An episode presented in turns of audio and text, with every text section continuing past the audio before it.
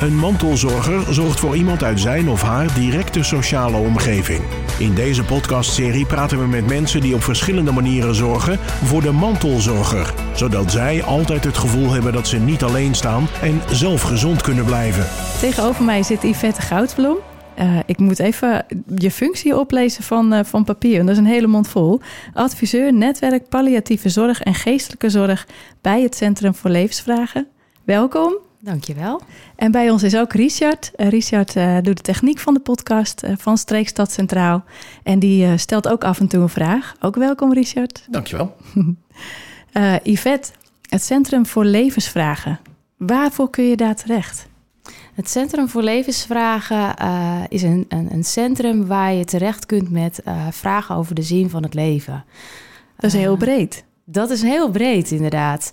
En we richten ons voornamelijk op 50-plussers, palliatieve patiënten en hun naasten.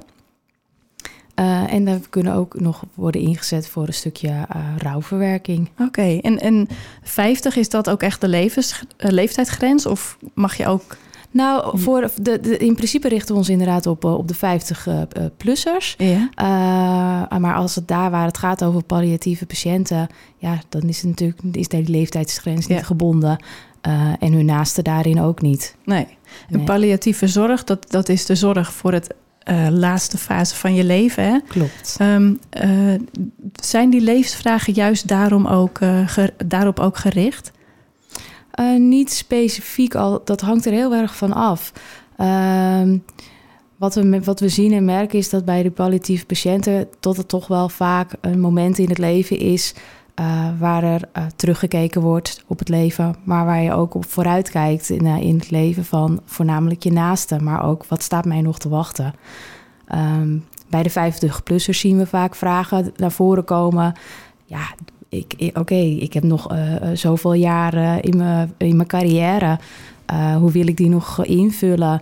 Uh, dat mijn kinderen worden volwassen, die verlaten het huis. Hoe verhoudt zich dat in mijn thuissituatie en hoe voel ik me daarbij? En hoe geef ik nieuwe invulling aan een leven als ik al 30 jaar lang uh, gezorgd heb voor, me, voor mijn kinderen en uh, mijn vrouw en altijd op mijn hart gewerkt heb? Dat, dat zie je veel terugkomen bij 50-plussers. Ja, ja. ja, dus inderdaad echt heel breed hè, van, van, van het hele leven. Ja. Hoe, hoe pakken jullie die vragen op? Wat doen jullie met die vragen?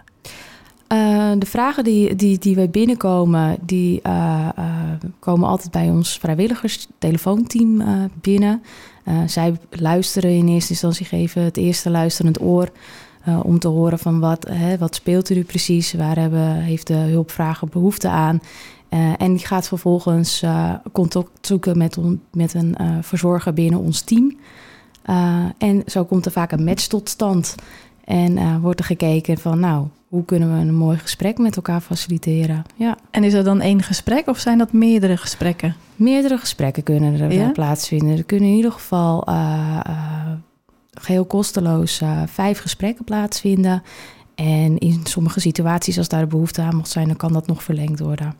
En in zo'n traject hè, van die vijf gesprekken, komt daar uiteindelijk een antwoord uit? Nou, dat is heel verschillend. Ja, dat hangt ook heel erg uh, van de hulpvrager af.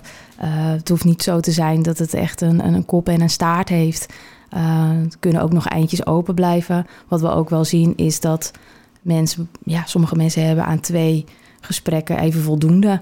En zeggen dan van nou, ik zou het fijn vinden als ik je over een half jaartje nog eens een keertje mag bellen. Um, daar zit, ja, zit best wel veel flexibiliteit ook in. Ja, ja, ja dus ja. het is ook niet echt een vast traject wat jullie doorlopen. Nee, nee, het is niet dat we zeggen van nou, we moeten afspraak op afspraak op afspraak met elkaar plannen en, en we moeten het gesprek gaande houden. Nee, dat is echt volledig ja. uh, maatwerk op de hulpvrager. Ja. ja. En, en wat voor mensen komen er nou bij jullie terecht? Heel divers. Um, we, zien uh, dus inderdaad, wat ik zei, die pool van, uh, van palliatieve patiënten. Uh, die zijn veel bij ons. Maar ook e eenzame 50-plussers. Um, 50-plussers die inderdaad ook de zorg hebben voor, voor een, een, een, een, vader, een moeder. Um, en die daar wel vragen bij hebben. Van ja, hoe ga ik nu om met, uh, met, met de achteruitgang van, uh, van mijn vader of moeder, wat ik zie gebeuren. Dat zijn ook veel vragen die binnenkomen. Geven jullie dan het antwoord of zorgen jullie ervoor dat degene die de vraag bij jullie neerlegt eigenlijk zelf het antwoord kan geven? Uh, ja, ja, dat is het. Het is eigenlijk vooral uh, dat, dat er een gesprek tot stand gaat komen. Uh, waarbij je inderdaad samen op zoek gaat van... goh, wat betekent deze vraag nu voor mij? En wil ik er überhaupt een antwoord op? Uh, of vind ik het gewoon fijn om eventjes het gesprek met iemand te voeren... die alleen maar naar mij luistert? waardoor het wat rust in het hoofd geeft en iemand weer verder kan. Ja. En is het ook zo dat um, uh, je, het gesprek wat we hiervoor hadden, hè, had je het over uh, geestelijk verzorgers. Um, zit er ook echt een, een, religie achter, achter het centrum? Uh, wat je ziet is dat, dat de verzorgers die aangesloten zijn bij ons team, die hebben vaak wel een, een, religieuze achtergrond, maar die zijn heel divers. Dat gaat van katholiek tot protestants, boeddhistisch, humanistisch. En aan de hand daarvan maken we ook wel een match met de hulpvrager. Van wat, uh, uh, waar heeft de hulpvrager behoefte aan? Hebben ze van oudsher een katholieke achtergrond en vinden ze daarin het prettig om een gesprek met iemand te voeren die ook die achtergrond heeft gehad, of juist helemaal niet?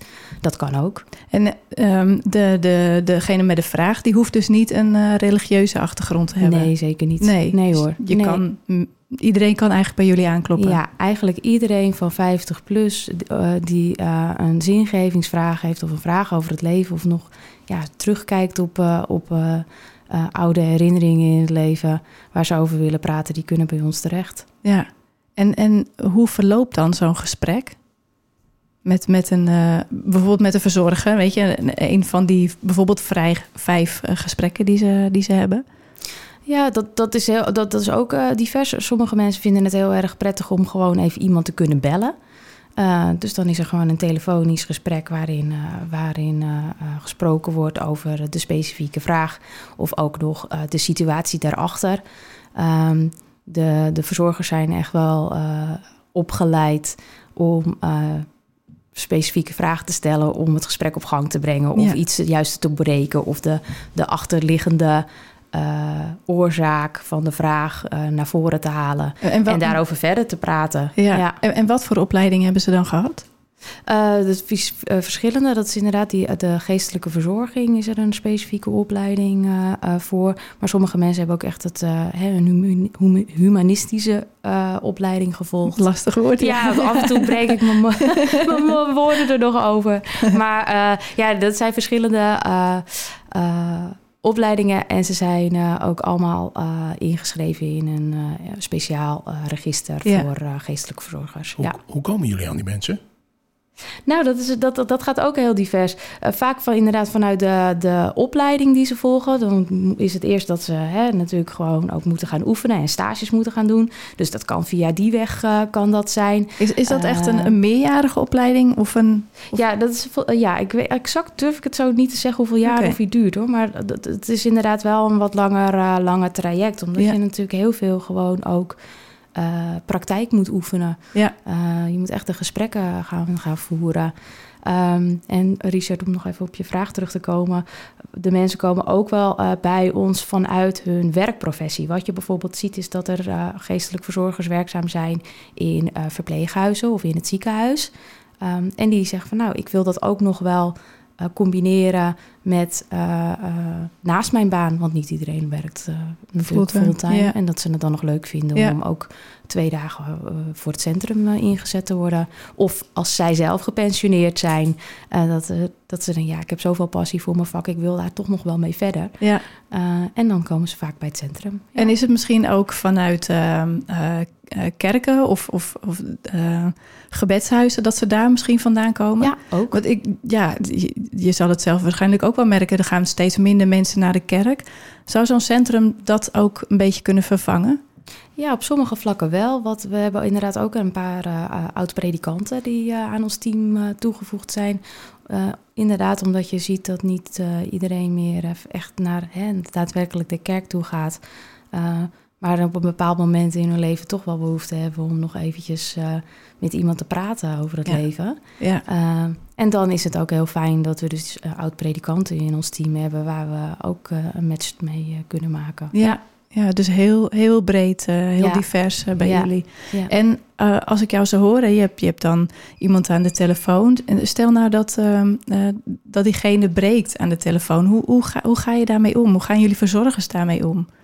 Dat lijkt me heel lastig, namelijk Ja. om op afstand echt iemand een schouderklopje te kunnen geven, bijvoorbeeld. Ja, klopt. Nou, ik vind dat ook... Uh, kijk, zelf ben ik natuurlijk geen, uh, Nee. geen geestelijk verzorger... maar ik heb altijd heel veel bewondering hoe zij dat kunnen doen met woorden. Ja, Uh, ze zijn zo getraind op, op troostende woorden bieden en geven. Um, en het is natuurlijk altijd nog een mogelijkheid dat je zegt van... goh, kan ik, zal ik een volgende keer even bij je langskomen? ja. Of Oh, dan komen ze echt bij mensen thuis? Ja, dat doen ze ook. Ja. Nou, En zeker ook nu natuurlijk met alle coronamaatregelen gaat dat ook allemaal uh, corona-proeven en uh, met afstemming van uh, bij met de hulpvragen. ja. Ja. Hey, en dan heb je ook nog zoiets als de luisterlijn. Hè? Dat is een, een landelijke um, uh, organisatie. Mhm. Waarin verschillen jullie daarmee? Ik denk dat we verschillen in dat wij ook echt de, uh, thuis kunnen komen. Ja. En, uh, en, en wat, wat, wat je daarin ziet, is dat het, uh, mensen dat toch wel heel erg prettig vinden. Dat ze gewoon in hun eigen omgeving kunnen uh, zijn of blijven. Dat er iemand bij hun thuis komt die ze daar ontvangen. Dat mensen in hun eigen omgeving vaak zich meer vertrouwd voelen om een gesprek te voeren. Ja. Ik denk dat we daarin verschillen. Ja. ja. En, en krijgen jullie nou ook veel mantelzorgers die bij jullie aankloppen? Ja, ja. Dus uh, wel een club die, uh, die ons weten te vinden. Um, en wat daar heel mooi in is, daar kan ik wel een mooi voorbeeld van geven, is een uh, geestelijk verzorger, die was een mantelzorger die, van een palliatief patiënt. die stond heel dicht bij, bij die naaste. Um, en tijdens die laatste fase van het palliatief patiënt was de geestelijk verzorger aanwezig om eigenlijk met de palliatief patiënt te spreken. Maar hij had ook oog voor, voor de mantelzorger. Uh, en op het moment dat uh, de palliatief patiënt overleed... Ja, dan blijft de mantelzorger vaak achter. Ja. Uh, en die geestelijk verzorger en mantelzorger zijn daarna... hebben elkaar nog een aantal keren opgezocht... om herinneringen op te halen, om eens te kijken van... hoe zijn die laatste dagen nu geweest... Ja. Um, wat, wat, wat voor indruk heeft het op me achtergelaten en hoe nu verder? En de mantelzorger rechten daar heel veel waarde aan dat die geestelijk verzorger de, uh, degene over wie het ging ook echt gekend heeft. Ja, precies. Dat, dat, en, en ook de laatste momenten uh, heeft meegemaakt. Dan kan precies. je daar toch ook weer samen over praten. Ja. Is dat dan ook zo bijzonder dat, dat, dat um, een geestelijk verzorger op die manier met mantelzorgers omgaat na het overlijden van de naaste? Ja, ik vind dat absoluut bijzonder. En ik vind het ook echt een, een meerwaarde uh, hebben dat uh, die geestelijke verzorger daar dan echt nog naast gaat staan. Um, vaak blijft de mantelzorger inderdaad nog achter met een, een, een gevoel van, uh, van verlies. Ja. Of ja, ik heb, stel, sommige mensen hebben zich tien jaar ingezet om een ander te verzorgen en te helpen. ja, dat, dat is ook een tijdsinvestering, dat valt dan weg. Dus voor de mantelzorger betekent dat dan ook... hoe ga ik verder zelf met mijn eigen leven? Hoe geef ja. ik daar weer een nieuwe invulling aan? Um, en dan is een gesprek van iemand die even naar jou luistert... Uh, kan zoveel van meerwaarde zijn. Ja, ja. Hoe, hoe, hoe ben je hierin terechtgekomen? Hoe ik hierin terecht ja. ben gekomen. Ja, dat is inderdaad wel, uh, wel een bijzonder verhaal. Maar uh, uh, op, ik wilde me wat meer gaan, maatschappelijk gaan, gaan inzetten. en zodoende ben ik hier eigenlijk ingerold. En wat en, deed je hiervoor dan? Nou, ik heb een juridische achtergrond, dus okay, dat is heel dat, iets anders. Ja, heel iets anders. Totaal iets anders. en uh, ja, nu vind ik het echt uh, heel mooi om meer die zorgkant op te, op te gaan. En ja. dus ook iets uh, te kunnen betekenen voor, voor anderen. Ja.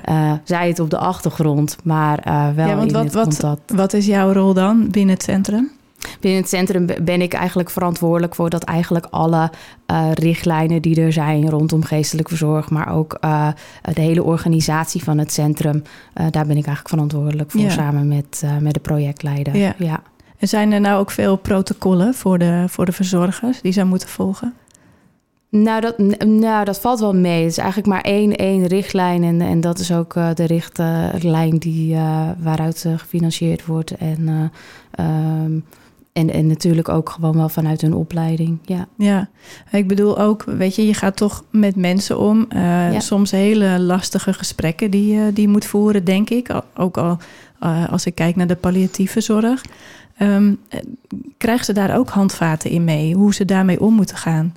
Ja, dat leren ze in hun. In dat is al in de opleiding. Ja, ja, ja. Dat is niet vanuit het centrum uh, dat daar bepaalde richtlijnen voor zijn. Uh, nee, nee, nee, nee. We hebben niet ook nog, wij hebben niet ook nog eens een keer onze eigen richtlijnen, want dan uh, wordt het ook wel heel erg geregeld. Ja. En dat is niet het doel. Nee. nee. Hoe, hoe voorkom je dat je een soort um, telefonische hulplijn wordt voor mensen die gewoon eenzaam zijn? Oh, dat vind ik wel een interessante vraag. Uh, ja, hoe voorkom je, voorkom je dat? Nou, ik moet heel eerlijk zeggen dat wij niet echt heel erg de ervaring hebben dat wij als een soort van hotline of hulplijn uh, ingezet worden. Uh, het is wel heel duidelijk dat het, dat het gaat om een daadwerkelijk gesprek en het contact. Mensen hebben, zoeken ons echt wel op omdat ze behoefte hebben aan contact met iemand om te spreken. fysiek contact ook wel, zeg maar. Of hoe zeg je dat? Iemand die, die echt bij je langskomt. Ja. ja. En, dus, en hoe vinden mensen jullie? Uh, dat kan uh, via onze website. Dat is www.centrum voor levensvragen. Goed, dan moet je natuurlijk al een, een, een uh, gerichte ja. vraag hebben. Hè? De, of, of in ieder geval de URL intikken. Ja. Of, of iets nou, of via... We, we, zijn ook wel bekend bij inloophuizen hier in de regio... waar natuurlijk ook voor vaak mensen, lezingen worden gegeven. Ja. en de inloophuizen zijn dan weer voor mensen met, met kanker... en die er mee te maken hebben, toch? Ja, klopt. Ja, bijvoorbeeld. Of, of inderdaad ook andere uh, palliatief uh, patiënten. Dus die weten ons dan te vinden. En uh, de mantelzorgers, nou ja, we zitten nu hier. Precies. Dus dat ja. is heel mooi dat we dat ook kunnen promoten. Ja, ja. ja dus het is ook... Um, ik kan me zo voorstellen, van, vanuit het mantelzorgcentrum krijgen we heel veel mensen via mond-op-mond reclame. Ik kan me zo voorstellen dat zo'n centrum zoals jullie zijn ook echt moet hebben van een mond-op-mond reclame. Klopt. Ja, dat is ook Vooral wat veel gebeurt. Omdat ja. het inderdaad, uh, het gaat ook echt wel over ervaringen. Ja. En als iemand een goede, goede ervaring heeft gehad met een mooi gesprek... en uh, die ziet dat uh, zijn buurvrouw tobben... omdat die ook een, een echtgenoot heeft die intensief verzorgd moet worden... attenderen ze vaak wel op van... goh, proberen ze een, een, gesprek aan te gaan met iemand van het Centrum voor Levensvragen. Ja. Wat, wat levert het mensen meestal op? Uh, ik denk een heleboel opluchting en een, een luisterend oor. Uh, en even de rust om ook weer in het hoofd, om ook weer verder te kijken en vooruit durven kijken en verder te gaan met het leven. Ja, zijn het dan uh, echt um, gesprekken of komen er ook echt praktische oplossingen uit in zo'n gesprek? Ja, soms wel. Soms kan het gewoon uh, zijn van, uh, goh, zorg dat je ook even tijd voor jezelf neemt en ga ergens even een kopje koffie drinken of probeer je thuis iets, iets anders in te plannen, waardoor er meer ruimte ook voor jezelf is. Het, het kan heel, heel divers zijn. Ja. Ja. En die, um, om terug te komen op die palliatieve zorg, um, uh, hoe, gaan, hoe, hoe waarderen mantelzorgers dat als uh, uh, zijn het meestal de mantelzorgers zelf die, die om jullie vragen, of zijn het ook de zieken zelf? Nou, mantelzorgers zijn vaak niet zo sterk in zelfhulp vragen. Die zijn heel erg goed in het geven van hulp. Ja. dus wat we inderdaad veel zien is dat het toch die palliatief patiënt is die ja, echt wel stappen gaat nemen omdat ze op een, op een pad staan in hun leven van oké. Okay, uh, hoe vul ik mijn laatste levensfase in? Ja. Uh, en dan zien we vaak dat die gesprekken op stand komen en dat de geestelijke verzorger dan daarnaast ook nog wel uh, een signaal opvangt van de mantelzorger. En op het moment dat ze daar dan samen zijn, dat er eventjes gevraagd wordt: Goh, hoe gaat het met jou? Ja. Dus dat is ook inderdaad uh, uh, op initiatief van de, van de zorgvragen dan? Ja, dat, dat gebeurt wel. En ja. Uh, ja, we hopen natuurlijk ook dat de mantelzorgers zelf ook steeds meer bewust zijn van... Uh, goh, maar ik leef er soms ook best wel veel in. En wat, wat, wat doet dat met mijn leven? Ja. En uh, durf ik ook eens de, uh, een gesprek aan te gaan en eens te kijken van... wat doet het me en hoe wil ik verder? Ja. Wat is, wat is nou het mooiste verhaal wat jou is bijgebleven? Oeh, dat is lastig. nou ja, ik vind, ik vind dat ene, wat, wat ik, dat verhaal ja. wat ik net al vertelde, vond ik gewoon echt heel mooi. Waarbij uh, uh, die geestelijk verzorger en die mantelzorger uh, samen aan het bed hebben gestaan van die palliatief patiënt. En daarna nog zo goed contact hebben gehad, waarin ja. ze echt nog met elkaar konden spreken en herinneringen op konden halen. en, en dat voortgezet hebben. En dat er daarna een moment is geweest dat ze elkaar weer hebben losgelaten en allebei verder zijn gegaan. Ja. Ja. Is dat ook mogelijk dat je zegt van nou, ik heb nu vijf uh, gesprekken gehad hè, en we zijn nu een jaar verder. Dat je dan zegt van nou, ik benader jullie toch weer uh, voor, uh, ja, voor een gesprek. Kan zeker. Zit geen limiet aan?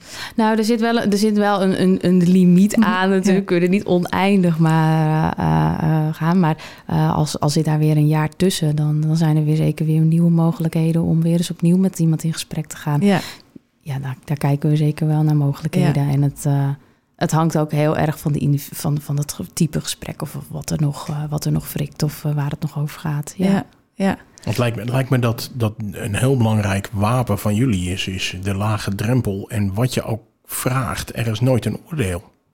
Nee, dat klopt.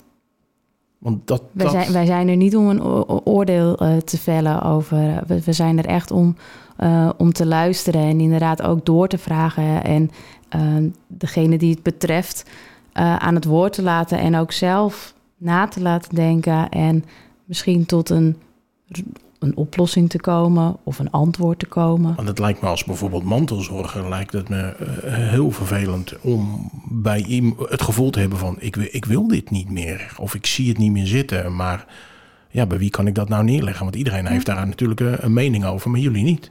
Nee, we hebben er zeker geen mening over. En dat, dat vind ik ook zo mooi. Want wat je bijvoorbeeld ook veel in families ziet, is dat, uh, dat er altijd toch wel één iemand is die specifiek de mantelzorger is, maar die ja. dan ook meteen uh, de vraagbaak is voor de rest van de, van de familie. Nou, hoe ga jij nou als mantelzorger daarmee om? Ja. Een geestelijk verzorger kan je daarbij helpen. En uh, wat hij doet, is naar je luisteren. En je natuurlijk gerust eens adviezen geven van goh. Uh, probeer het eens zo te doen of probeer eens een brief te schrijven of hele eenvoudige handreikingen waarbij je iemand kan helpen om uh, uh, wat meer harmonie in dat gezin te krijgen. Ja. En je zei net ook al, hè, als, als, als de, degene die bij jullie aanklopt, als die zelf al een oplossing kan bedenken, dan is dat ook al heel mooi. Is dat ook een beetje waar jullie op aansturen? Nee, zeker niet. Nee? Nee, nee. Het, uh, hè, er is net wat, wat Richard zegt: er is geen goed of fout, er Nee. is geen oordeel. Het is uh, hoe de hulpvrager het, uh, het wenst. Ja, En, en zo, we, we proberen natuurlijk het zo goed mogelijk de gesprekken af te ronden, zodat de hulpvrager zich goed voelt en ook echt kan zeggen van het is goed zo, Ja. ik kan verder, dankjewel. ja. Ja, mooi. Mooi als dat eh, inderdaad zo, eh, zo kan afgerond worden. Ja. ja. En als dat nou niet zo is, en je hebt iemand gesproken die, waarvan je echt denkt, oh, hier zit echt iemand in de knoop, drie gesprekken gehad en daarna gebeurt er helemaal niks meer. Gaan jullie dan zelf contact opnemen? Nou, we- ze kijken zelf ook altijd wel van, is dit inderdaad voldoende? Is het niet voldoende, dan wordt er soms ook wel eens verwezen naar de huisarts... om gewoon nog wel wat verder in te zetten op uh, uh, bijvoorbeeld psychische ondersteuning. Ja, daar wordt zeker op gelet. Ja. Ja, Ja. ik kan me ook voorstellen dat jullie daar dicht tegenaan zitten, die Ja. psychische ondersteuning. ja dat klopt. En krijgen jullie bijvoorbeeld ook wel verwijzingen vanuit de psychiatrie naar jullie toe? Um, nee, het is eigenlijk meer uh, dat, dat, dat er dan ander, vice versa. Ja. Dus op het moment dat de geestelijk verzorger zegt van nou, eh, tot hier kan ik, het, kan ik iets betekenen, maar deze, deze vraag dat, dat reikt verder, dan gaan we doorverwijzen. Ja, Ja, precies. Ja. Hey Yvette, we zijn alweer aan het eind gekomen van, uh, van ons gesprek. ja. Hartstikke bedankt uh, voor dit mooie gesprek.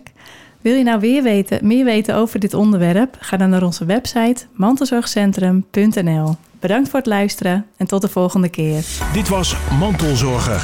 En nu een samenwerking tussen Streekstad Centraal en het Mantelzorgcentrum. Meer informatie over mantelzorg is te vinden op mantelzorgcentrum.nl.